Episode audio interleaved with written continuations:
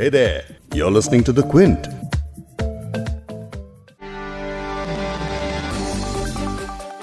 दुनिया में corona virus के संक्रमित लोगों की तादाद 9 मिलियन से ज़्यादा हो चुकी है। लेकिन इसका इलाज कब आएगा? दवा कब आएगी? वैक्सीन कब आएगी? और वो दिन कब आएगा जब इन सवालों के जवाब हमें मिल पाएँगे? हर किसी को बस इसी बात का इंतज़ार है। जैसे ही किसी दवा के हल्का सा कारगर होने की संभावना दिखती है, उस दवा का नाम सुर्खियों में चमकने लगता है। आज इस पॉडकास्ट में ऐसी ही तीन दवाओं के बारे में डिटेल में बात करेंगे कि ये दवाएँ क्या हैं और हमारी बॉडी में जाकर क्या करती हैं और सबसे बड़ी बात कि क्या ये कोरोना को हराने का काम कर पाएँगी या नहीं। क्विंट हिंदी पर आप सुन रहे हैं बिग स्टोरी हिंदी, मैं हूँ फबीहा सैयद। आज हम बात करेंगे तीन ड्रग्स के बारे में जिनके कोरोना के अलग अलग स्टेजेस पर सक्सेसफुल होने के दावे सामने आ रहे हैं।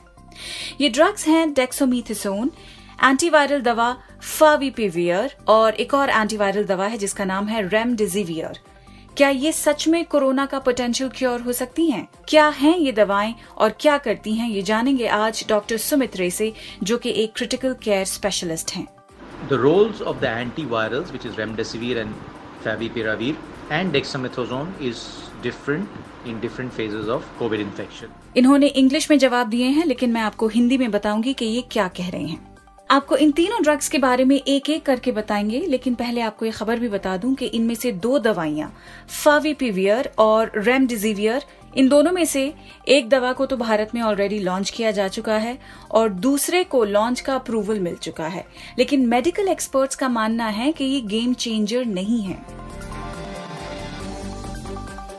ग्लेनमार्क फार्मास्यूटिकल नाम की भारतीय दवा कंपनी ने कोरोना के हल्के और औसत लक्षण वाले रोगियों के लिए एंटीवायरल दवा फाविपिवियर को फैबी फ्लू ब्रांड नाम से लॉन्च किया है।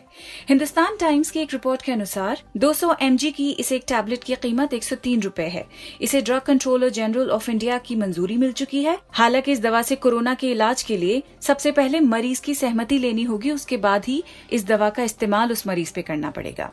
ग्लेन मार्क के मुताबिक कोरोना के मरीजों के इलाज के दौरान 88 प्रतिशत मरीजों में इससे फ़ायदा दिखा है।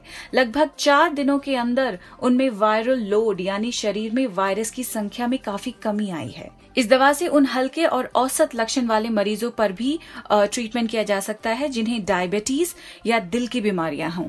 लेकिन इसमें उन कोविड पेशेंट्स का इलाज नहीं कर सकते जो प्रेग्नेंट हो या लैक्टेटिंग हो, या फिर जिन्हें सिवियर रीनल हेपैटिक इम्पेयरमेंट हो अब ये फावी पिवियर दवा आखिर क्या है और इसके बारे में हमें पहले कब पता चला इस एंटीवायरल दवा को जापान में इन्फ्लुएंजा के इलाज के लिए 2014 से मंजूरी मिली हुई है लेकिन कोविड 19 के मामलों में ये कितनी कारगर है, ये समझने के लिए इस पर अभी भी ट्रायल्स चल रही हैं। इस दवाई को लेकर दुनिया भर में कम से कम इस वक्त 18 ट्रायल्स चल रहे हैं। दो ऐसी स्टडीज़ हैं जिनमें इसके नतीजे बेहतर पाए गए हैं ग्लेनमार्क कंपनी ने यह भी अनाउंस किया था कि वो एक दूसरे ट्रायल में ये देख रहे हैं कि फावीपीवियर को एक और एंटीवायरल दवा यूमिफिनोवियर के साथ क्या कॉम्बिनेशन थेरेपी के तौर पर भारत में कोविड के उन रोगियों पर इस्तेमाल कर सकते हैं क्या, जो ज़्यादा गंभीर रूप से बीमार न हो? तो ये एक और पैरेलल स्टडी है जो कि चल रही है। अब इसके बारे में हमने कई एक्सपर्ट से बात की है, जिनमें हैं डॉक्टर एस पी कलांत्री आप Mahatma Gandhi institute of medical sciences Sevagram में प्रोफेसर हैं और मेडिकल सुपरिटेंडेंट हैं। किसी कारण इन्हें हम रिकॉर्ड नहीं कर पाए हैं, लेकिन इन्होंने जो हमें बताया है, वो आपको पढ़कर सुना देते हैं। समस्या यह है कि दुनिया में कहीं भी एक भी आरसीटी यानी रैंडमाइज कंट्रोल ट्रायल्स कोविड 19 रोगियों में इस दवा पर पूरी नहीं हुई है। इसका इकलौता सबूत है चाइना की एक अनरेंडमाइज स्टडी जिसमें फेविपेरावीर हल्के सिम्टम्स वाले 35 लोगों को दी गई, जिसमें उन पैरामीटर्स में कोई सुधार नहीं दिखा जो क्लिनिकली रेलिवेंट थे। इसके अलावा ये स्टडी एक ऐसे जर्नल में छपी, जिसका नाम इंजीनियरिंग था। जो एक स्टैंडर्ड मेडिकल जर्नल भी नहीं है। इस दवा के साथ जो ट्रीटमेंट होगा, वो चौदह दिन चलता है, जिसमें इस दवा की कीमत पंद्रह हज़ार रुपए के करीब आती है। तो एक महँगी दवा, जिसका कोई प्रूवन बेनिफिट न हो, उससे उन माइल्ड पेशेंट्स का इलाज करना कितना उचित होगा? तो ये डाउट है एंटीवायरल ड्रग फाविपिवियर को लेकर। अब जानते हैं एक और एंटीवायरल दवा रेमडिजीवियर के बारे में। रेमडिजीवियर एक एंटीवायरल दवा है जिसे इबोला के इलाज के लिए अमेरिकी फार्मा कंपनी गिलियड साइंसेज ने तैयार किया था। कोविड 19 के संभावित इलाज में इस दवा को असरदार माना जा रहा है।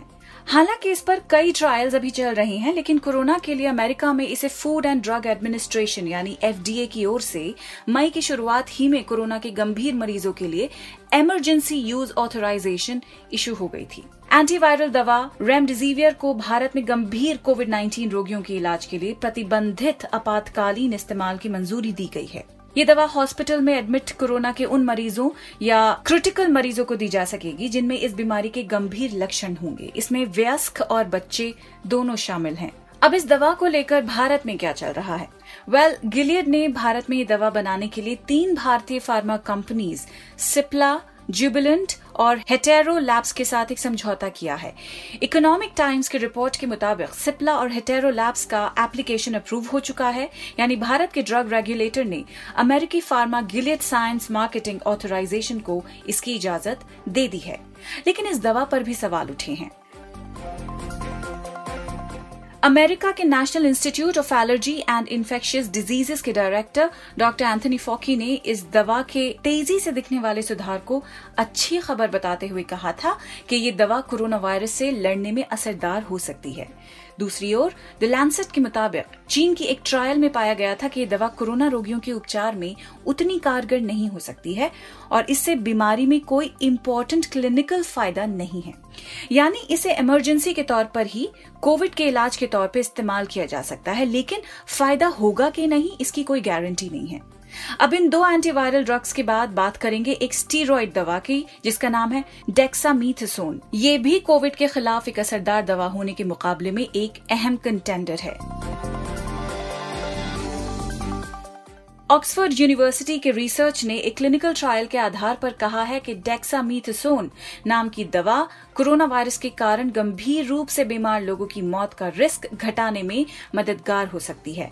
ऑक्सफोर्ड यूनिवर्सिटी की एक टीम ने अस्पताल में भर्ती लगभग 2000 मरीजों का असेसमेंट किया। इन मरीजों को डेक्सामीथासोन दिया गया था और इस ग्रुप की तुलना 4000 ऐसे लोगों से की गई थी जिन्हें ये दवा नहीं दी गई थी। वेंटिलेटर पर रहे रोगियों के लिए मौत का रिस्क 40 प्रतिशत से घटकर 28 प्रतिशत और ऑक्सीजन की ज़रूरत वाले लोगों के लिए मौत का रिस्क 25 प्रतिशत से घटकर 20 प्रतिशत पाया गया। इस ट्रायल के को लीड इन्वेस्टिगेटर प्रोफेसर पीटर हाबी ने कहा था कि ये अब तक की एकमात्र दवा है जिसका असर मौत के मामलों को कम करने में देखा गया है और इससे बीमारी से मौत का रिस्क घटा है और ये एक बहुत बड़ी सफलता है। बीबीसी के एक रिपोर्ट के मुताबिक रिसर्चर्स ने बताया है कि अगर महामारी की शुरुआत से ब्रिटेन में मरीजों के इलाज के लिए इस दवा का इस्तेमाल किया गया होता तो पाँच हज़ार लोगों की जान बचाई जा सकती थी।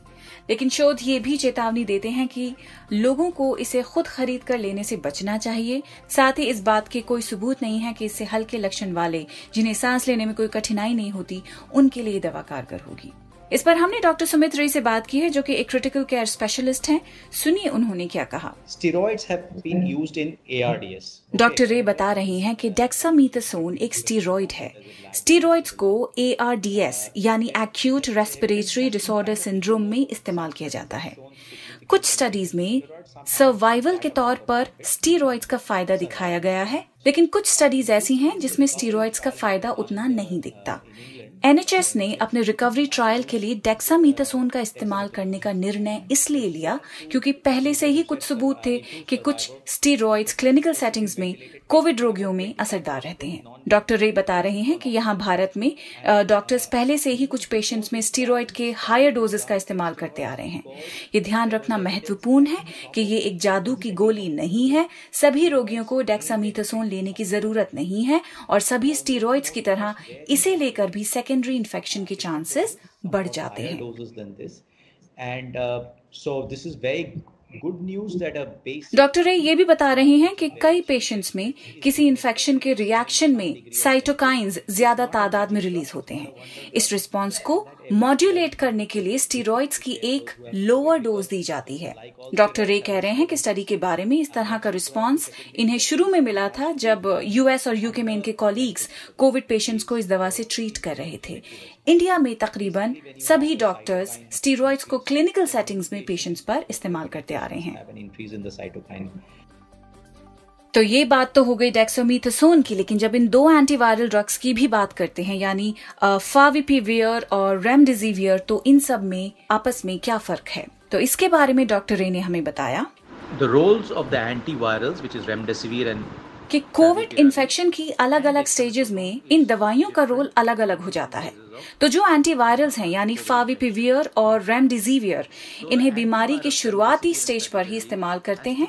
ये देखने के लिए कि इससे फ़ायदा हो रहा है कि नहीं। रेमडिजिवियर को लेकर कुछ सबूत हैं कि हॉस्पिटल में ट्रीटमेंट का वक्त इससे कम हुआ है लेकिन फाविपिवियर के इस्तेमाल को लेकर एविडेंस काफ़ी वीक रहा है। डेक्सोमीथेसोन बॉडी में इन्फेक्शन के बाद जो इन्फ्लेमेशन होती है या साइटोकाइंस का जो सर्ज होता है उसे ट्रीट करता है। कोविड के मॉडरेटली इल या सिवियरली इल पेशेंट्स जो वेंटिलेटर पर हैं उन्हें इससे फ़ायदा होता दिखा है। तो डेक्सामीथासोन के लिए एविडेंस काफ़ी स्ट्रांग मिल रहे हैं।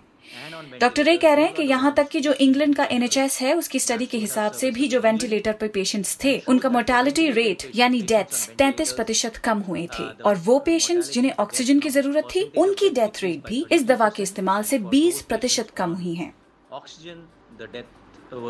By about 20%. तो इतना तो समझ आ गया है कि अब तक ऐसी कोई मैजिक बुलेट नहीं आ पाई है जो कोरोना को खत्म कर सके। लेकिन उम्मीद पर दुनिया कायम है तो हमें ये उम्मीद करनी चाहिए, फ़िलहाल भले ही बात ट्रायल स्टेज पर हो, भले ही किसी दवा या वैक्सीन को मंजूरी ना मिली हो, लेकिन कोशिशें हो रही हैं तो कामयाबी भी जल्द ज़रूर मिलेगी। इस पॉडकास्ट के एडिटर नीरज गुप्ता हैं और इसे प्रोड्यूस किया है फबीहा सैयद ने। अगर आपको बिग स्टोरी सुनना पसंद है तो क्विंट हिंदी की वेबसाइट पर लॉग ऑन कीजिए और हमारे पॉडकास्ट सेक्शन का मज़ा लीजिए।